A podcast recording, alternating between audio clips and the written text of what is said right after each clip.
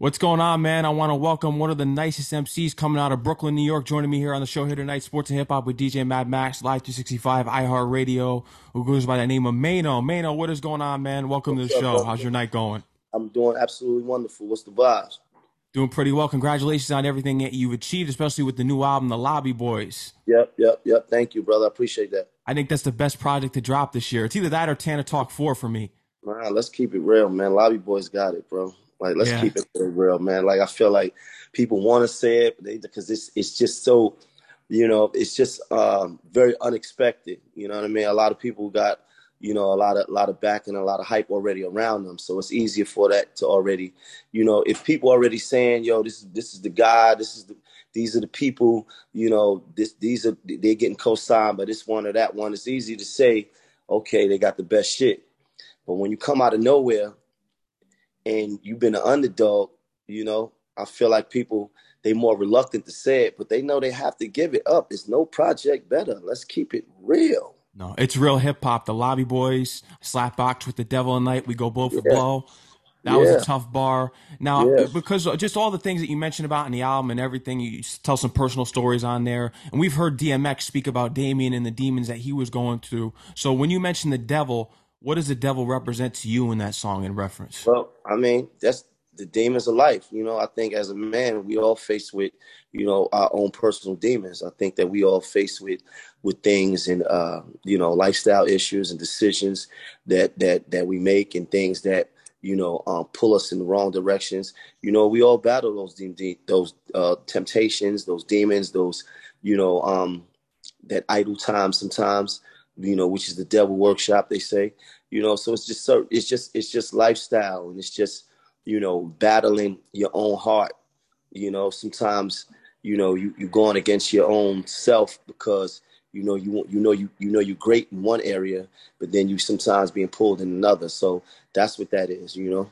Yeah. And you could see it right there, the pain and emotion that you put into this album. Now with the reception of this album, it's going crazy. It's representing the real hip hop out here. Do you see duos making a comeback now that you and Jim are doing it, such as the Capone-N-Noreagas, like the Mobb Deeps, because you were always going into Queens when you were younger, so you love those guys. Right. Love those guys. Absolutely love those guys. I told Jim yesterday we the new Mobb Deep. You know what I mean? We playing. And it's you know, I feel like it's always, you know, speaking of Mobb Deep, that's my favorite duo of all time. That's my favorite two-man group. I feel like there's opportunity for people to jump in and kind of team up. You know, the difference in what we got going on in opposed to what was going on before is that we were in a group, you know, at all. And the fact that we were able to come together and tie the city together, and unify it, is that much more important. And you've spoken about it in the past. Now, New York have two kings? Because I know you've spoken about it, that the king in New York doesn't matter. I feel as though New York can have two kings. Right. The thing, it can have more than one king. That's the thing. We gotta start normalizing us giving each other our flowers, right? We gotta start normalizing giving each other, you know, credit and not wait until, you know, something happened, not wait until, you know, somebody's dead or somebody's in the ground to say how dope that person was and how great that person was. No, let's normalize that we all kings. We all from a city that always promoted it being one king. That was part of the issue. You know, like, you know, we come from a city that's rap gods come from here, right? So I'm a king where I come from. You know, Jim is a king where he come from. You know, you got different artists that are kings and they represent and hold a certain level of importance, relevance in the game. That, yeah, we all kings. You're all kings, and you represented on the song "BK to Harlem" with you and Jim. Yeah. Definitely. The two spots in New York, that was tough. You know, it'd always be crazy, you know, if you speak about Brooklyn and Harlem, if we got a Biggie, Big L album, that would have been crazy. Oh, wow. That would have been, that would have been the first Lobby Boys project. That would have been. And speaking of Lobby Boys, because this was inspired by the Bugatti Boys, Diddy and Rick Ross, because this is what they wanted to do years ago. Bugatti Boys. Yeah, well, I wouldn't say inspired so much, but I think that it kind of registered something in Jim's mind, you know, when they were saying that, because it was a time when they talked about, you know, doing an album, I believe, you know, and they were very polished. You know what I mean? When you think of Puff, you think of a lot of money. You think of so much success. You think of Ross. You think of, you know, a lot of flash, a lot of money, you know. And, you know, I'm not sure speaking for myself, I don't think people look at me in that same light. I haven't had that level of success, you know. So, you know, us coming from the ground with it, you know, it was perfect. You know, we coming right out. We coming from, you know, a certain level of pain, coming from a certain level of, inspiration with, you know, coming from those project lobbies and tenements, you know what I mean? Yeah.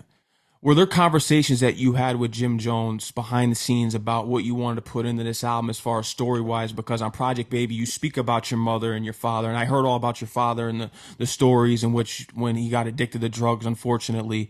Were there conversations that you and Jim had that you wanted to bring out on this album that you may have not brought to light before?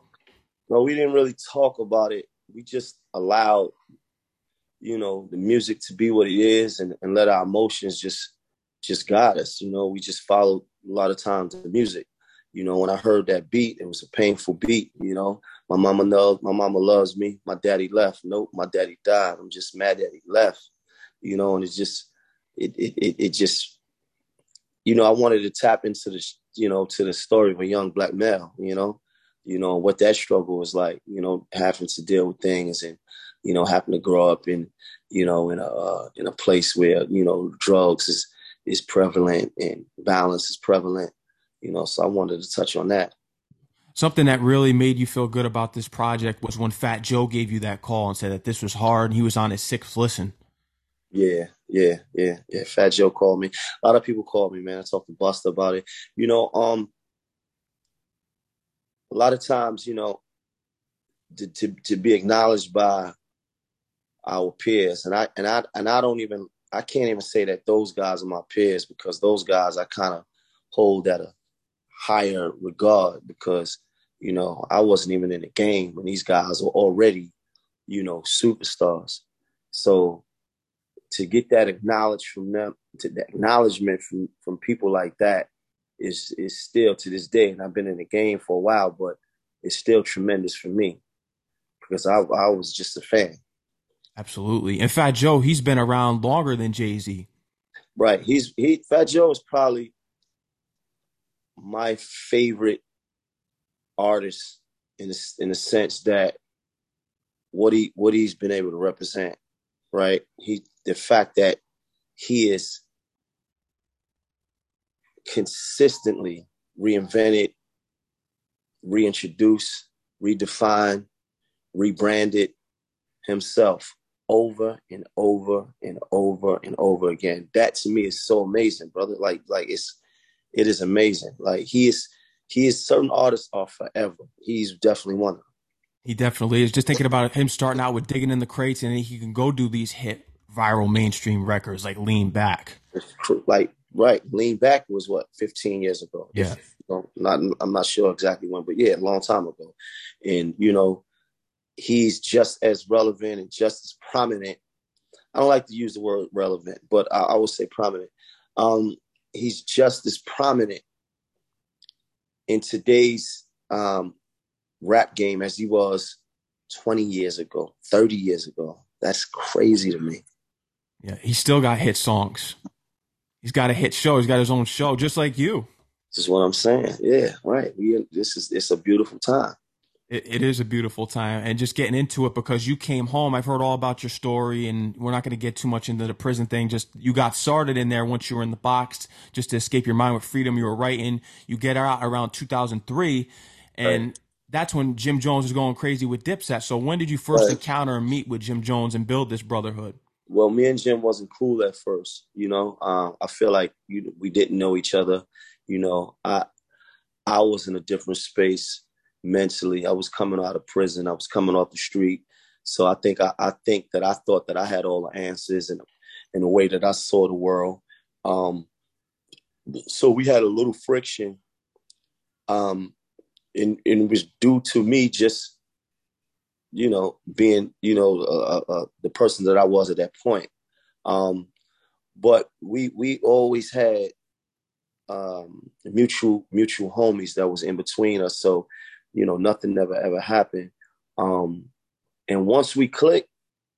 It was like instant. It was instant. You know, it's, you know, sometimes you judge your book by its cover. You think like, you know, but that's why it's not good to do that. It's not good to look at somebody from across the street and say, man, I don't like him. You don't know. You may talk to that man, and you may find out that you and that man have things in common. You may find out y'all both like a certain thing. You may find out y'all both have come from similar backgrounds. You may find out that y'all have more in common than y'all do at odds. So it was like that. Once we clicked, we was clicking. It's been a very long time. It's been well past 10 years, and you know we've just been rocking. He credits you for getting the whole artist experience because you had the beats pulled up in the studio. Once you're ready to do this album, because he was working on his Spanish album at the time, you told him that you were ready, let's do this. You were having the beats pull up in the studio with the hooks and verses and everything, and he credited you just being an A&R. Have you thought about becoming a full-time A&R for other artists because you have the potential and capability of doing so? Yeah, I mean, you know, see, that's the thing. I just think that I'm one of those that I think I could do many different things, and I feel I could wear so many different hats because I didn't have the luxury of just being an artist. I had to always figure it out. I had to learn by trial. I had to learn by error. And so it was cool. As far as, you know, the Lobby Boys, I knew that somebody had to take the initiative. It's hard to just say, okay, come on, let's just do a project and let's just go in the studio and just, you know, just figure it out. So I wanted to take the initiative to make the process easier. You know, one thing I know about artists, because even for me, if somebody shows me, you know, if I come in the studio and it's a beat already laid, it's an idea there, it's like, oh, okay, I got it. It's easier to see the vision. So what I was doing was setting the vision, you know, so he would come and I would have 3-4 records already done, just to have the, you know, the vision for him to choose from, because, you know, we all not going to register the beats in our minds and the hooks the same. It might be something that I like and you'd be like, it's cool. Let me hear something else. So we would go through that and he would pick what he liked. But then, you know, there was also a lot of times when we sat and we made music from scratch. Like, you know, the Praying song with Benny the Butcher, we made that from scratch. The song with Benny, the song we did with Fab, which is No Bobby V. You know, we picked that beat together with Fab. We did it from scratch. So, you know, it was a lot of times that we just did everything from scratch. Yeah. Fabio was on house arrest when he made the contribution to Slide to your album. Fabio came in the studio about 1 o'clock in the afternoon, and had to be out soon, because he had to be home maybe about 8, 9. Yeah. So that was a fun session because we was in there going crazy during that day. It was a Friday, matter of fact, and he came in and I had the beat for him. He said, "That's the beat." I wanted him to play. I listened to a couple beats. So I had like 3 beats that I knew that I felt like he could was his vibe, and I had that beat. And he said, "That's it." I said, "That's it." And then we got busy. You got busy. Unfortunately, Jadakiss didn't make the album based on like time constraints and everything, but he wanted you to play in the song that you had for him, then play the album. But unfortunately, it didn't work out. So I'm hoping on the next project you get together. Yeah, because Styles P came in the studio and said, "Listen, play me the song that you want me on. Don't play me the album yet. Styles said, "Play me the song that you want me on." So I said, "Damn, okay. Well, I just started this song right here. Let me see what you think of it." And he said, "Ooh," he liked it. Jumped right on it. And then he stayed in the studio with me, and Jim Kane. He stayed in the studio all night, hung out with us, smoked, drank, listening to music. you know, vibe. And that was the great thing about recording this album. Recording the Lobby Boys project was probably my most fun in recording a project ever. It was never a dull moment. It was a lot of activity. It was just a vibe. Every artist that's on the project came to that studio with us and worked with us, everybody. And did their thing, and it's really putting on for New York City here. And you've been doing it for years, because my favorite song from you is That Could Be Us. I remember being at the YMCA when I was like 10 years old, when I was beginning my DJ journey, playing that song. That Could Be Us. Yeah, that was a big joint right there. That was a big one. But we got to credit this by a song, Monsters Ball, because you give big credit to Cormega back in the day. Monsters Ball. Yeah. Cormega. Yeah. When I came home, Cormega put me on his album. I want to say, you know, it was between him and Kay Slay that I can't remember which project came out first. Maybe Cormega's, you know, Cormega was cool with, you know, my Cody. We knew each other through reputation, you know, and he showed love.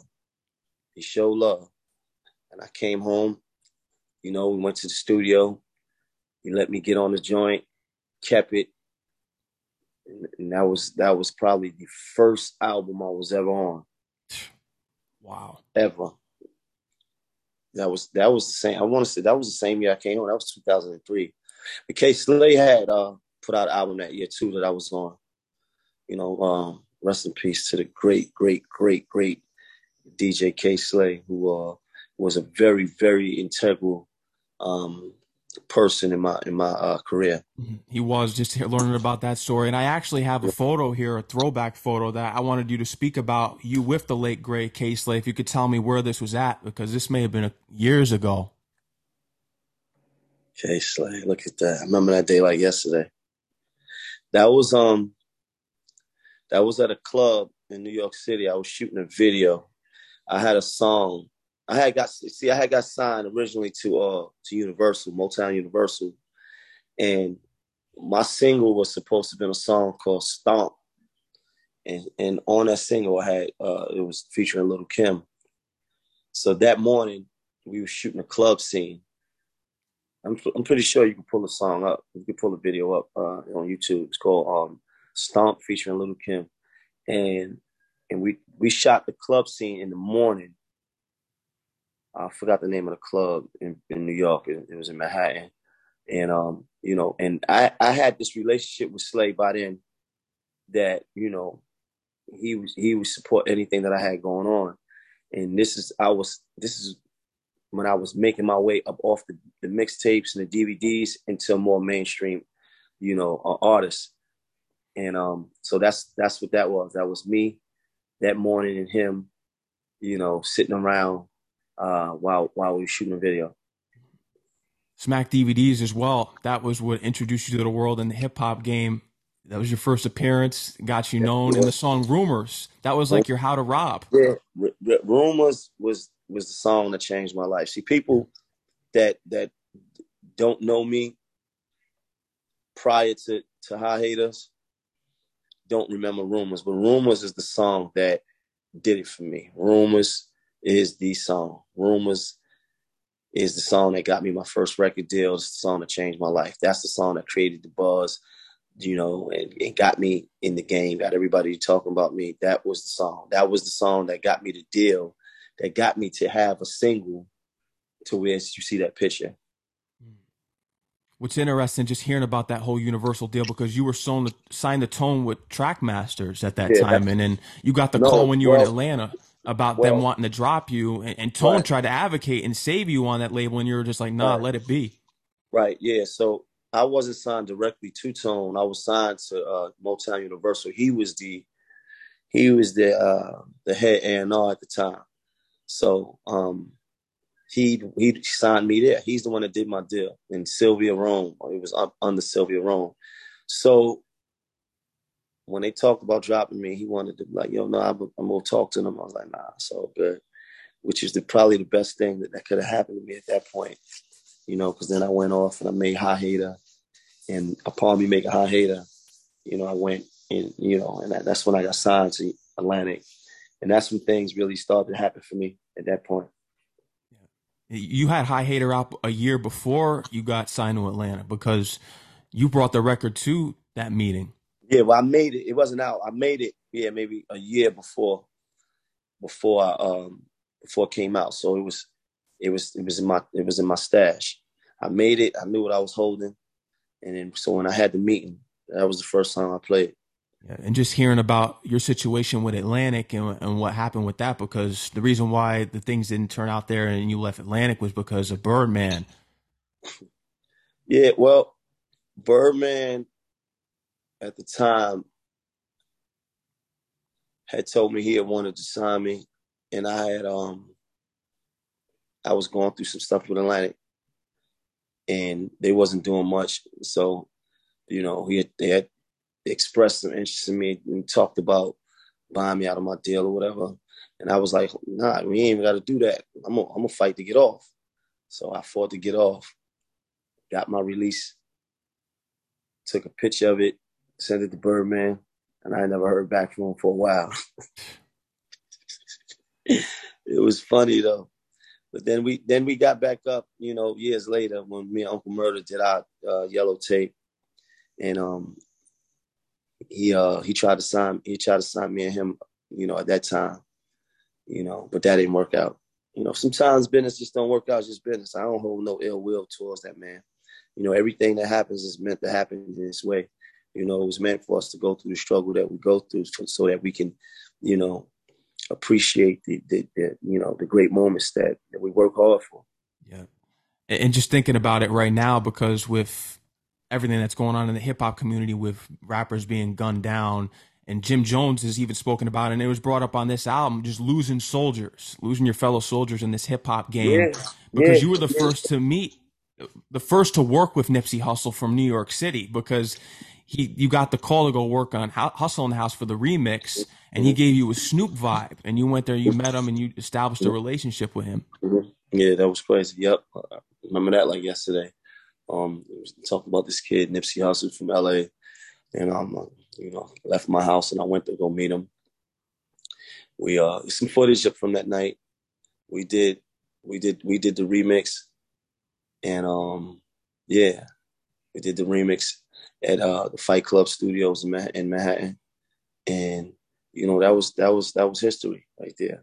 You know, I just feel good that I was a part of that. Yeah. Do you think that there's ever going to be a way where it's so hard to predict and just think of it, because it's been happening since the beginning of time here. But when you're seeing rappers like Trouble go down, you were friends with Chinks as well. You worked with him in the past. Right. You've even had the approach of going back to your neighborhood and giving back, in which you partners with Macy's when you had $65,000 worth of coats and you're handing out to everyone in the neighborhood. Right. Do you believe in that there is no good deed that goes unpunished when you get back to your neighborhood? Because what we saw with Nipsey Hussle. No, we you know, we always want to show love to our neighborhoods. We always want to give back. We always want to feel the love, you know. And I will say that it is a lot of love where we come from, but there's always that element, you know, of people that's dissatisfied with themselves, hate themselves, so they hate you, you know, hate what's going on in their own life, so they want to, you know, maybe take it out on you because things are not going that well for themselves. You got to think, you know, most miserable people are not doing well. You understand? It's just they're miserable. Like, you know, you might have a couple of miserable rich niggas, but you wouldn't know because they got other devices, they got other things to do. You know, the fact that, you know, in our neighborhoods, you just have this element sometimes that, you know, just people just, are just dissatisfied. So it's always danger, you know, it just is, you know. We're talking about all these artists who died by gun violence in one situation or another. Yeah, it's unfortunate. And just getting into more about your story and just everything that you've accomplished, today is Tupac's birthday. You played a role in All Eyes on Me a few years ago. You played as the shooter portraying the guy who shot Tupac at Quad Studios. Yeah. Yeah, definitely. Not many people mad at me about that. In the lobby. Yeah, in the lobby. Man, I used to love you, but you shot Tupac. I said, damn, man, yeah, crazy. It's only a movie. It's only a movie. But Tupac was a big inspiration for me, though. Yeah. He was your favorite rapper, but you've called Jay-Z the GOAT, though. Of course. Jehovah's the greatest. Hands down. Living. The greatest. Ever. Ever. Hands down. Musically, greatest ever, or is it the whole empire? Is it everything? The whole everything. You know, because it's just, can't separate the music from the business acumen. You know, it's what he represents, the story, the inspiration that he's given all of us. You know, when I ride by Marcy Projects, I say, damn, Hov came from here. And Marcy Projects is right then, they're right up the block from where I come from. You know, so it's like, I want to be that for people. I wanted people to say, damn, Maino come from right here. I want to be so successful. I want to be such a light that people can feel that sense of pride and be like, damn, Maino come from here. Like, you know, I can, if he can pull himself up out of this, I could too. What's sad, but it's something that you do when you go out, is that sometimes you think about it. What if this is my last day being out here, especially now? With everything that's going on in the hip hop community. Yeah. Yeah. Especially now, this is dangerous times. These are unprecedented times where we seeing artists die and go to prison and, you know, lose their lives in one way or another. So yeah, it's the element. Every time we step outside, we want to move correct because, you know, one wrong move can be very costly. So it's very important though. So I keep certain things in the back of my mind, you know, and I try to stay as prepared as possible, you know. Yeah. You were with Jay-Z the other night. I saw you guys had some words together on an Instagram picture. Took some pictures together. No, that was a while ago. That was a while ago. Yeah, that was I want to say last year. Oh wow! Yeah. What'd you speak with Hov about? It was brief. He told me he watched Kitchen Talk, you know, so that was cool. You tell him you got to pull up? I mean, I didn't say that, because it was something else that was said that was funny though. But you know, it was, you know, when I see Jay-Z, you know, I it's definitely respect, you know, small talk, you know. But what's great about Hov is that, you know, he does a lot. You know, I don't ask for much. I've never asked for nothing. The one thing that I did ask, he did. He cleared a song for us on The Lobby Boys. Wow. Sample. It's the one thing. The Lobby Boys anthem. Not that. No, not that one. A lot of people, see, people think we sampled Jay-Z on that. We didn't sample Jay-Z. We sampled the same song that Jay-Z sampled, the original. Was it from Fat Joe had his own version of that as well? A lot of people use that. A lot of people use that, but it's an old song. It's a blues song, I think. This is very old, and it was live. It was a song that was recorded live. We sampled that. That's the same place that Hov sampled. Hov just made it very, very popular. The song that we sampled from Jay-Z was 12 a.m. We was in the club. You know, that right there. Do it again. We're gonna do it again. Speaking of more people that we've lost recently, Michael K. Williams, you were working on a show with him. Yeah, I was my homie. We had a lot of stuff coming together.